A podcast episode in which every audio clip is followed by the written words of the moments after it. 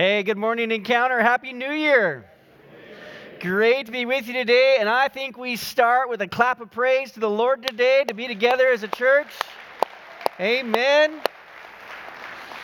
I'm so happy to be with each and every one of you today. My name's John. If we haven't met before, I'm one of the pastors here at Encounter and so thankful to be with you today, worshiping Jesus Christ. And if you happen to be a guest and you're newer at our church family, as Lindsay shared earlier, I'm looking forward to meeting you face to face at Encounter 11 right after this service. It's 11 minutes of connection. And if you have children, we got them covered until you get out of there. So don't worry about that. And it was great Getting to see so many of you at our Christmas Eve celebrations. Wasn't that wonderful? I think we just praise the Lord for what He did during that time. So many guests and so many people just coming that you invited. Good job inviting friends and family. Uh, when you connect all three services together, there were well over 1,200 people on our campus through those three services. So praise the Lord. That's 1,200 stories of people that God is at work in their life, and each of them on a journey. And God is on the move. I heard so many different great things from, the, from just talking with people. Uh, one person who came to Christmas Eve had never been to church in their life.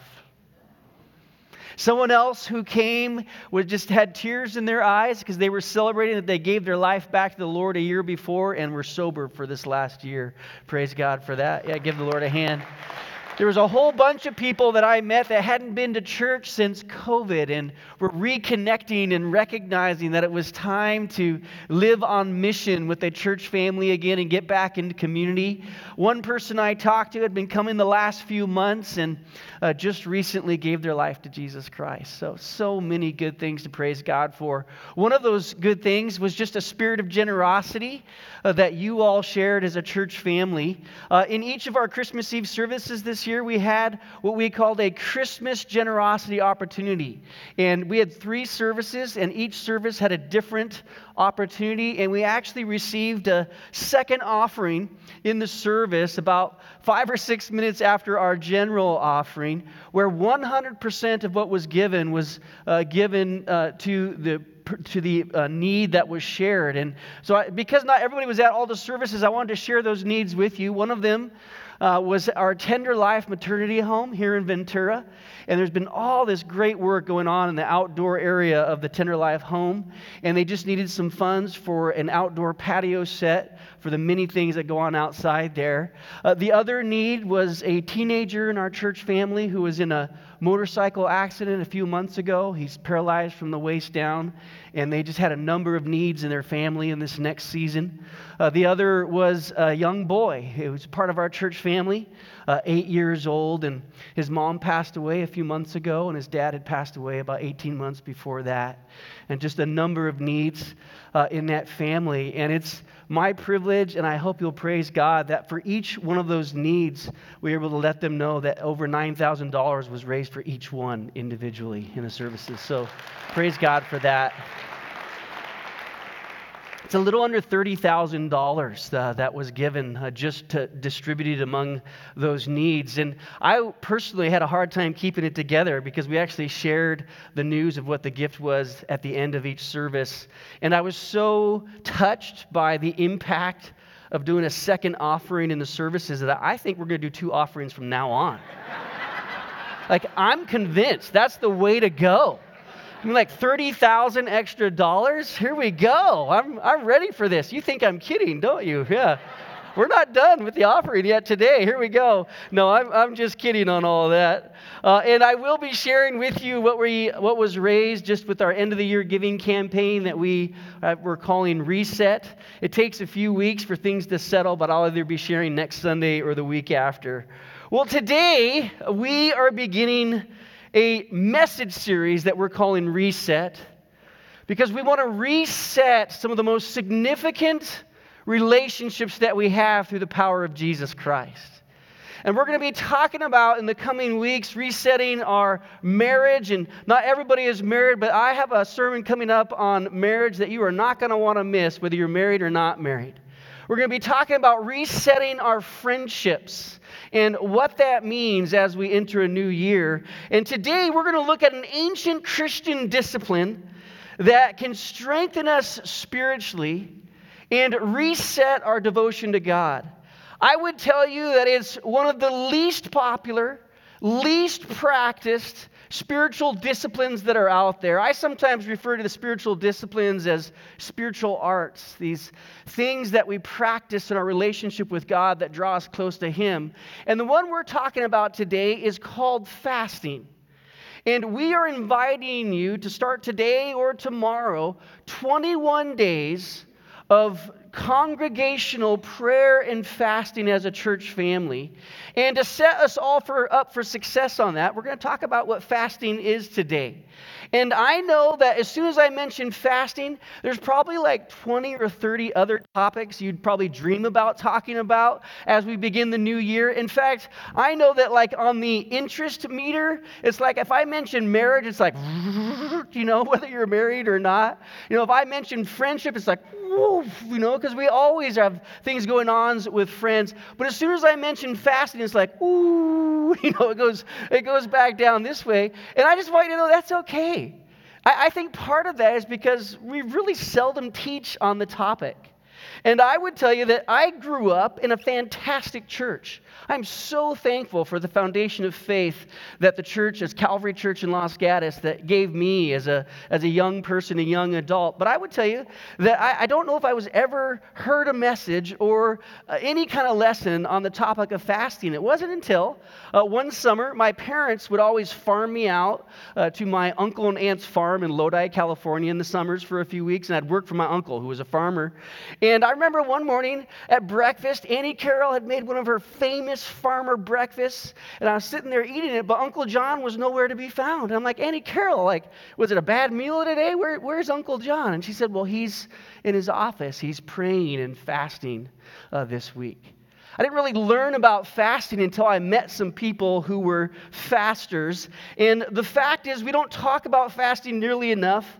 I truly do believe it's one of the best kept secrets in the Christian world and for the modern church.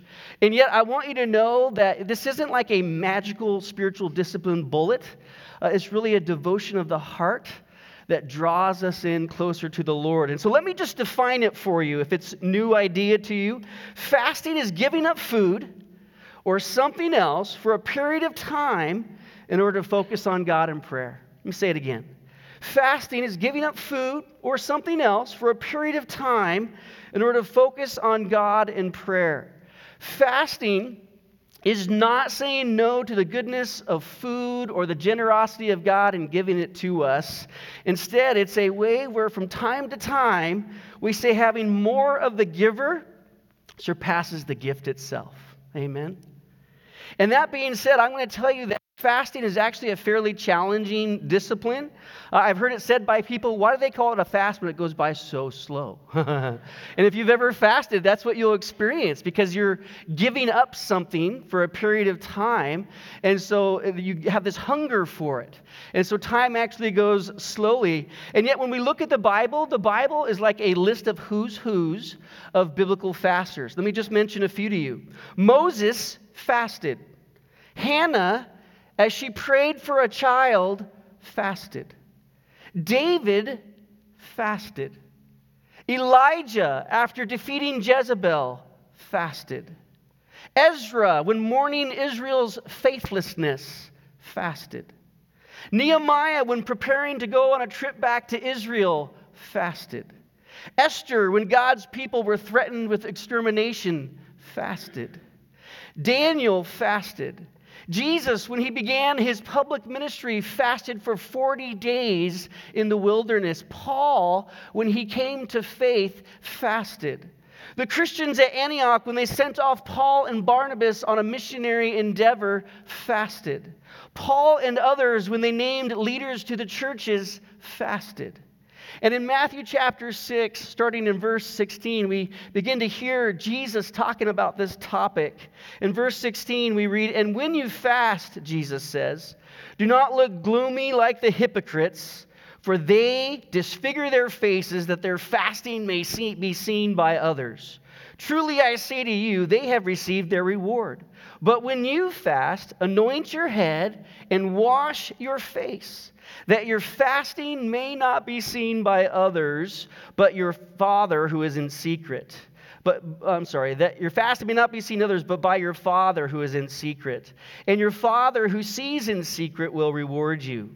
Jesus in Matthew, right after teaching on the Lord's Prayer, which we all know, right after teaching the Lord's Prayer, as he's talking about how to talk to God, how we pray, he begins to talk about fasting. He connects teaching about our regular prayers with this spiritual art, this discipline, this tool that he gives us. And I find it kind of interesting that when talking about prayer, Jesus actually expects that his followers will fast. And I don't know if you've ever caught this, but in that verse it says, Jesus says, when you fast. He's actually teaching that there's this occasional pattern where we can use this tool that God's given us to draw us closer to Him. And he gives some very specific instruction on this form of prayer. He says, When you fast, fast for God and not for show. And he's saying, avoid improper motives. Make sure you're fasting for the right reasons.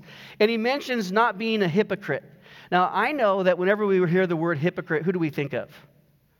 Yeah, we think of the person sitting behind us, or the person in front of us, or the church down the street, or the person we came to church with today. You know, we think about just about everyone else, but actually, Jesus wants us to think of me and you.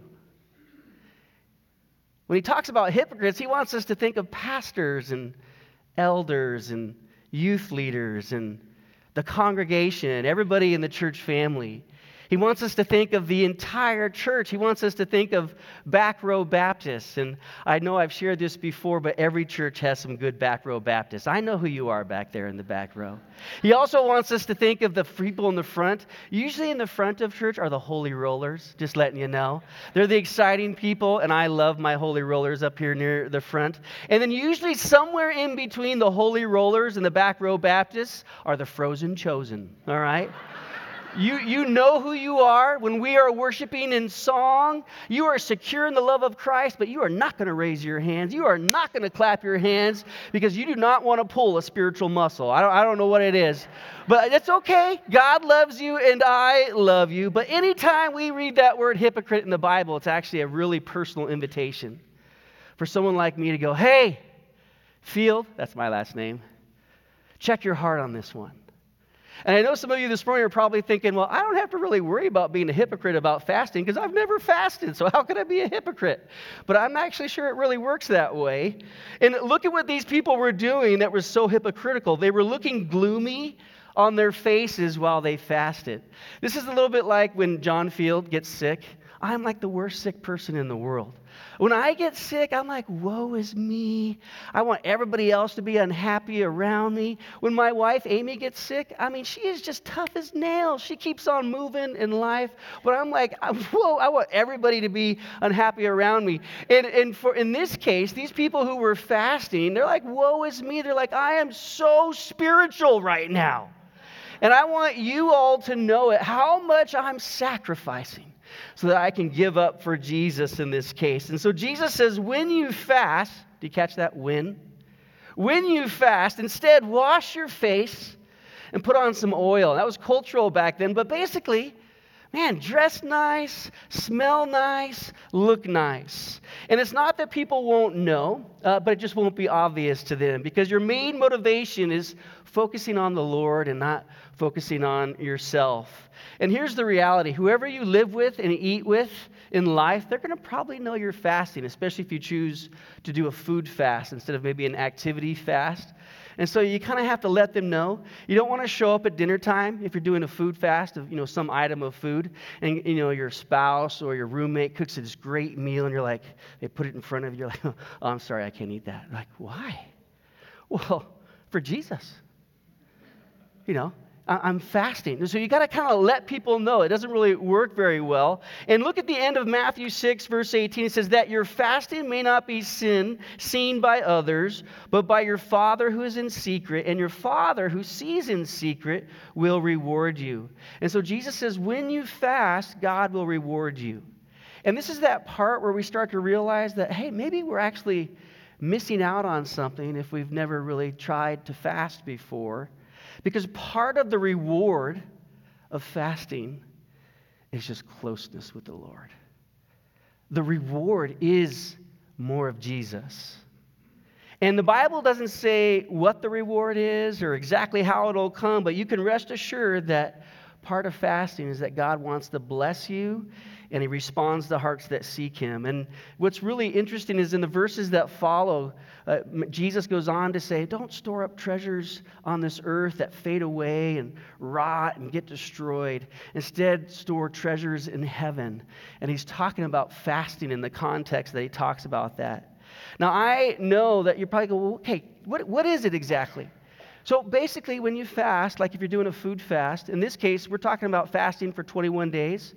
And so we're saying pick something that is a blessing in your life, something good that you love and food wise, a, you have it all the time, and you choose to not have it for a while and as you get hungry for that item, you let that hunger draw you into presence and into prayer with the Lord. Or maybe you're going to fast from an activity, some aspect of social media, the six o'clock news, but I I kind of think that may not be a blessing in the first place. But anyway, if, that, if that's a blessing to you, that you know, you know you're going to give in that time that you would do that activity, you would take some time to pray uh, during that. And I say eat. So just, you know, it could be many different things. It might be giving up sugar for 21 days or coffee or chocolate or whatever it may be.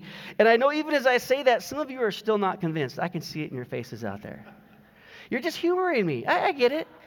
Yeah, I, I totally understand. It's, you're kind of thinking, you know, Pastor John, it wouldn't be a good idea for me to fast, especially from food, because when I get hungry, I get angry. And my family, they don't like me when I'm hangry. I know you guys are out there. I have, I have people like that in my life. Or you're thinking, doesn't the Bible say we're supposed to have life to the full in Christ? In fact, doesn't the Apostle Paul say to eat a lot? Pastor John, have you not read 1 Corinthians chapter 9 verse 27 that says this? But I buffet my body. It's right there in the Bible, okay? I buffet my body. No, it doesn't say that, does it? It says, I buffet my body. It's easier to buffet your body. We've been doing that for the last few weeks at Christmas and New Year's uh, than to buffet. He says, But I buffet my body and bring it into bondage, lest by any means, after that I have preached to others, I myself should be rejected. And I take that to mean that Paul is saying that some aspect of ascetic discipline, physical discipline, is really powerful in our fight for faith, where God is actually directing us to temporarily give up something good, a blessing, so that we can become full on God as a result of that. And what you choose to give up, it's, it's more about having this heightened focus on God than the thing that you choose to give up for a period of time. And I want to emphasize this. We're, we're inviting everyone, whether you've been here for one Sunday or for a 100,000 Sundays, uh, maybe not that many, but a 1,000 Sundays. I think it's possible for some of you out there. Uh, but we're asking you for 21 days to have something in your life that's a blessing, to give it up, to lead you into prayer. And we're obviously not asking you to eat nothing for 21 days. I want to clarify that. That's, we're, we're talking fasting 101. We're just getting started together. So just choose an item or a, a food group or whatever it may be uh, and, and do that, uh, you know, and, and, and give that up. Uh, maybe it's sugar or caffeine. I know you, all you football lovers, you could fast from the NFL for the next 21 days.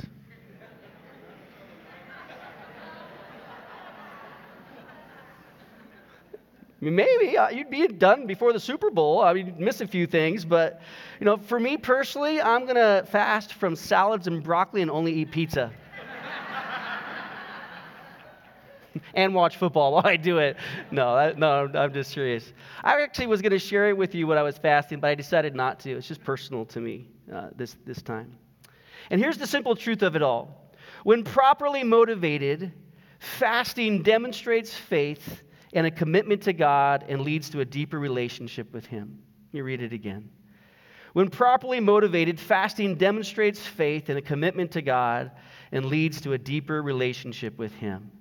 So let's look at a few reasons the Bible gives us to fast. One is to hear from God. We read in Acts 13, verse 2 while they were worshiping the Lord and fasting, the Holy Spirit said, Set apart for me Barnabas and Saul for the work to which I have called them. So during this time of fasting, uh, the leaders of the church basically prayed together and the Spirit led them. And there are times in life where we have to make a significant decision as followers of Jesus Christ, or where we're hitting a wall with something in our life, or as a church, or as a community. And fasting is this tool that God gives us where we can fast as a church family together. In this case, we're wanting to pray in everything into the new year. I'll share about that in a moment. Or we're maybe you're praying for something specific in your life or someone else's life. And uh, the Bible says one of the reasons we fast is to hear from God and to trust Him to lead us, that God will speak to us. And He doesn't always speak to us in our time frame, doesn't always speak to us in the way that we want, but He does in His way and in His time. Uh, one of the ways, things that we're going to be doing over the next 21 days, starting today, you can start today or tomorrow, uh, but we're sending out via social media and through an email blast a little video that's going to highlight one of the many ministries of Encounter. And you're going to meet the many servants and volunteers from our church family. They're going to share a little bit about the ministry and some things you can pray about that day uh, while, while we're fasting together. And so that's going to be happening. One will drop every day. If you're not on our email blast and you want to get that, new here there's a little box that says just include me on your email blast. Put that in the offering, or I'll hand it to someone on the way out, and we'll add you to that. One of the other things we're asking you to pray about just in this season are two pastoral searches that are being launched this year for our executive pastor of ministries and for our worship arts pastor or director. Our worship arts pastor role, the search has already begun, it's been launched. And we just ask you to be praying about that. Uh, Pastor Jason, who we love and is an amazing worship leader, uh, some of you may not realize this because you just, as he's all you've known, but he is our interim worship pastor. And he actually commutes sometimes up to two hours to get here uh, when he drives here from Pasadena.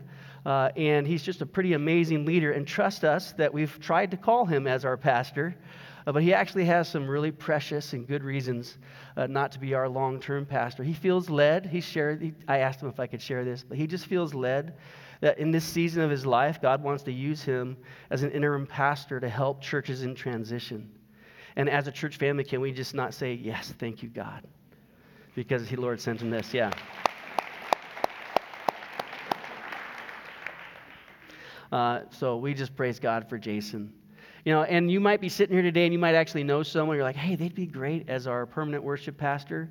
Just have them apply. We're, we're partnering with a search ministry named Slingshot, and anyone who wants to can apply uh, through that.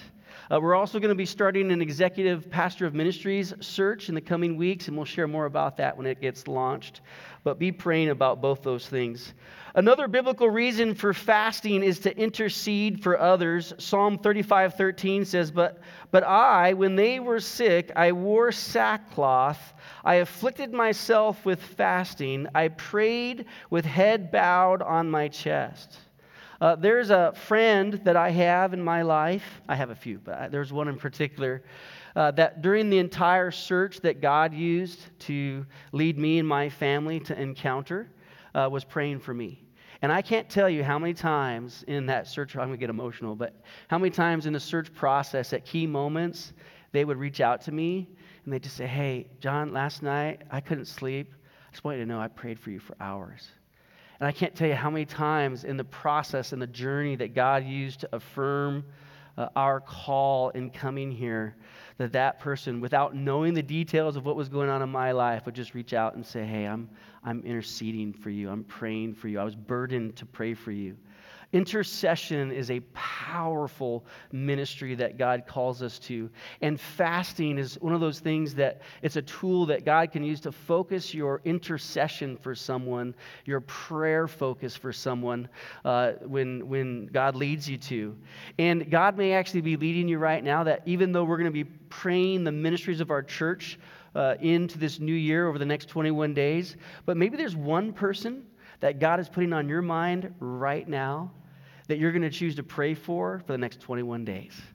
And every time you get hungry, when you're giving up that food, or every time you're not doing that activity that you generally do, you're going to remember to pray for this one person that God's leading you to pray for in your life. Um, and just let God lead you in that, uh, whatever it is you're choosing to give up for Him and be hungry for Him for. And I just want to remind us that fasting is something that we can do.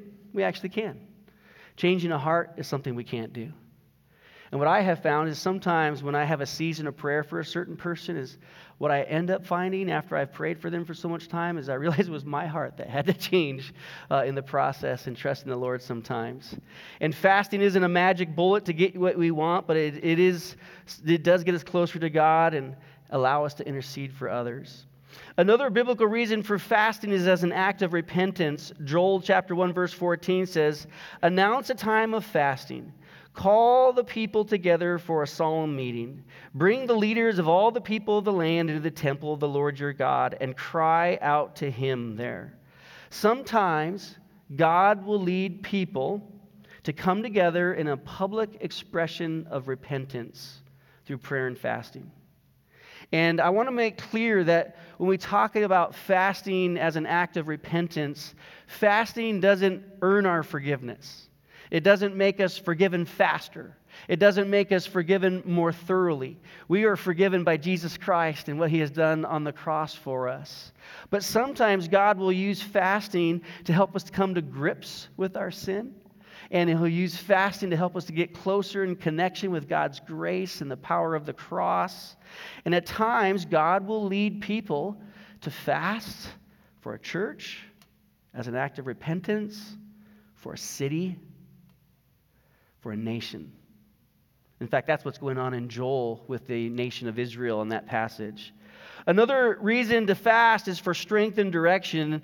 And I would tell you, you know, I gave that, that list of who's who's of biblical fasters. You see it all through the New Testament where people will fast and pray for strength and direction for people and for the church. Acts 14 23 says, And when they had appointed elders for them in every church, with prayer and fasting, they committed them to the Lord in whom they had believed.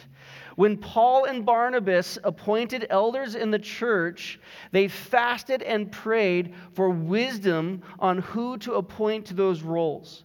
Once they had appointed those leaders, they fasted and prayed again that they would have the empowerment from the Holy Spirit to do the ministries that they were called to.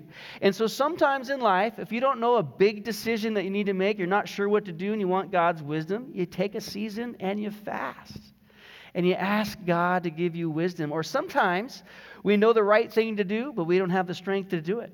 And we'll fast for a season of time, asking God to give us the strength to follow through with what He's leading us. And in the case of giving up food, basically you're becoming physically weak by giving up that food so that you can become spiritually strong uh, and focused and, and, and just with clarity before the Lord. Lastly, another reason to fast is as an act of worship. The Gospel of Luke says this about a woman named Anna. She did not depart from the temple, worshiping with fasting and prayer night and day. So look at some of the reasons we fast.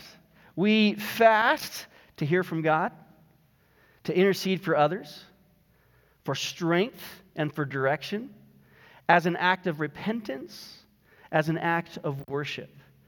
And I want to encourage all of you as we are just inviting you. You don't have to, but you're invited to join us for 21 days of prayer and fasting. It's a little bit like walking, it doesn't take a lot of training, all right? That's what's great about it. You just pick something that's a blessing and you choose to give it up for a while. Just ask the Lord, well, what would it be? You know, maybe it's chocolate. Maybe it's TV. Maybe it's sports, I don't know. You know, maybe it's all bread or whatever your thing is that you love, that whenever you're not having that, instead you pray, or when you have the hunger or desire for it, it reminds you, oh, I'm going to be praying for the ministries of Encounter today. I'm going to be praying for this friend today. And then just a couple tips. Focus on Jesus when you fast. Matthew 9 14 says, The disciples of John came to him, J- Jesus, saying, Why do we and the Pharisees fast, but your disciples do not fast? And Jesus said to them, Can the wedding guests mourn as long as the bridegroom is with them? The day will come when the bridegroom is taken away from them, and they will fast. And it seems like a no brainer, but don't miss the heart of fasting and miss Jesus. And Jesus instructed the disciples that when he was with them, hey, you don't need to fast right now. But he says, there's going to come a day when I won't be with you after I've died on the cross and risen and ascended to heaven. Then you're going to occasionally fast until I come back for my final return. And so when we fast, we, we want to focus on the grace of God. We want to focus on the power of the cross. And we want to remember that one day Jesus is going to come back and we are going to celebrate at the great wedding feast of the Lamb and we will never hunger again. Amen, church family? You know, I, I read a story recently uh, and it was about Jesus and the cross, and it, it was like got everything wrong. And I, I th- kind of missed the whole point, but I thought I'd share it with you anyway. It went like this that Jesus is on the cross and he's dying there, and Peter is down the hill from the cross with Mary Magdalene comforting her. And all of a sudden, Peter hears Jesus whisper his name Peter, Peter. And Peter, not wanting to forsake his Savior, he goes marching up the hill towards the cross. But the centurions come and they grab him, they beat him up brutally, and they knock him down the hill. And he's back down there with Mary Magdalene. And there he is down there. And all of a sudden, he hears even fainter Jesus on the cross saying, Peter, Peter, and again, not wanting to forsake his Savior, in pain, he marches back up that hill and he gets out a ladder and he puts it against the cross and begins to climb it. And the centurions knock down the ladder. They beat him up again. He falls back down the hill, and down there he is with Mary Magdalene. All of a sudden, he hears even fainter Peter, Peter. And so he marches back up there in pain. He puts that ladder back up again. He just climbs up to the top of it, getting face to face with Jesus just before the centurions get there to knock down the ladder. And he's looking Jesus face to face. And all of a sudden, Jesus looks at him and he says, Peter, Peter, I can see your house from here. Now, the reason I share that story is to show you that your pastor has a horrible sense of humor, first of all. But more to say this sometimes we completely miss the point. And that story gets everything wrong. And sometimes when we are doing a spiritual discipline, we get so focused on the thing that we miss the purpose. And the purpose of fasting is to draw your heart in line with the heart of Jesus Christ. And so as you fast, one of the things to remember is just remember, man, you're forgiven and you're walking in grace, and the Holy Spirit actually does want to talk to you, and He does want to lead His church called Encounter into this new year and to bless the ministries and to reach many people for Christ and to build up leaders and disciple makers and build families and reach, reach many, many people. And He desires to lead us. And then, lastly, one final tip that is just don't be legalistic. And I know as soon as I say that, it sounds legalistic. Don't be, don't be legalistic. But here's the thing fasting is an act of devotion. So don't get lost in the, you know, just the, the path of your fast or the fine print of your fast. It is a devotion of the heart.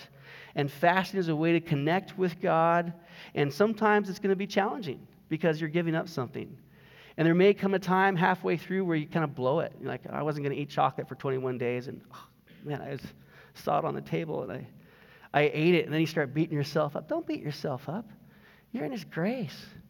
Just start back again, praying and bringing those things to the Lord. Because our purpose in fasting is not to persuade God to love us more. It's not. It's not to get spiritual brownie points. It's not to make God do what we want Him to do is to draw our hearts closer to Him. Remembering that fasting is a way to feast on the goodness of God. And so I ask you as I close what might God lead you to give up for 21 days that would draw your heart into Him where you replace your hunger for that thing or that activity with a hunger for the Lord and with prayer. Would you pray with me? Father God, you love it when your people draw close to you. And Lord, we want to commit the next 21 days to you as a church family. We ask you to lead us as an entire church together, Lord. Lord, people who maybe have just joined us for the first time today and people who've been a part of Encounter for a long time. And Lord, we offer this fast to you with just a prayer of saying, Lead us, empower us as a church. We need you, and we desire to know you in a better way. And Lord, I just pray your blessing over people. Lord, fasting is a discipline and it's a challenge, but I just pray you'll bless people as they seek you in this. Thank you, God. We love you. Amen.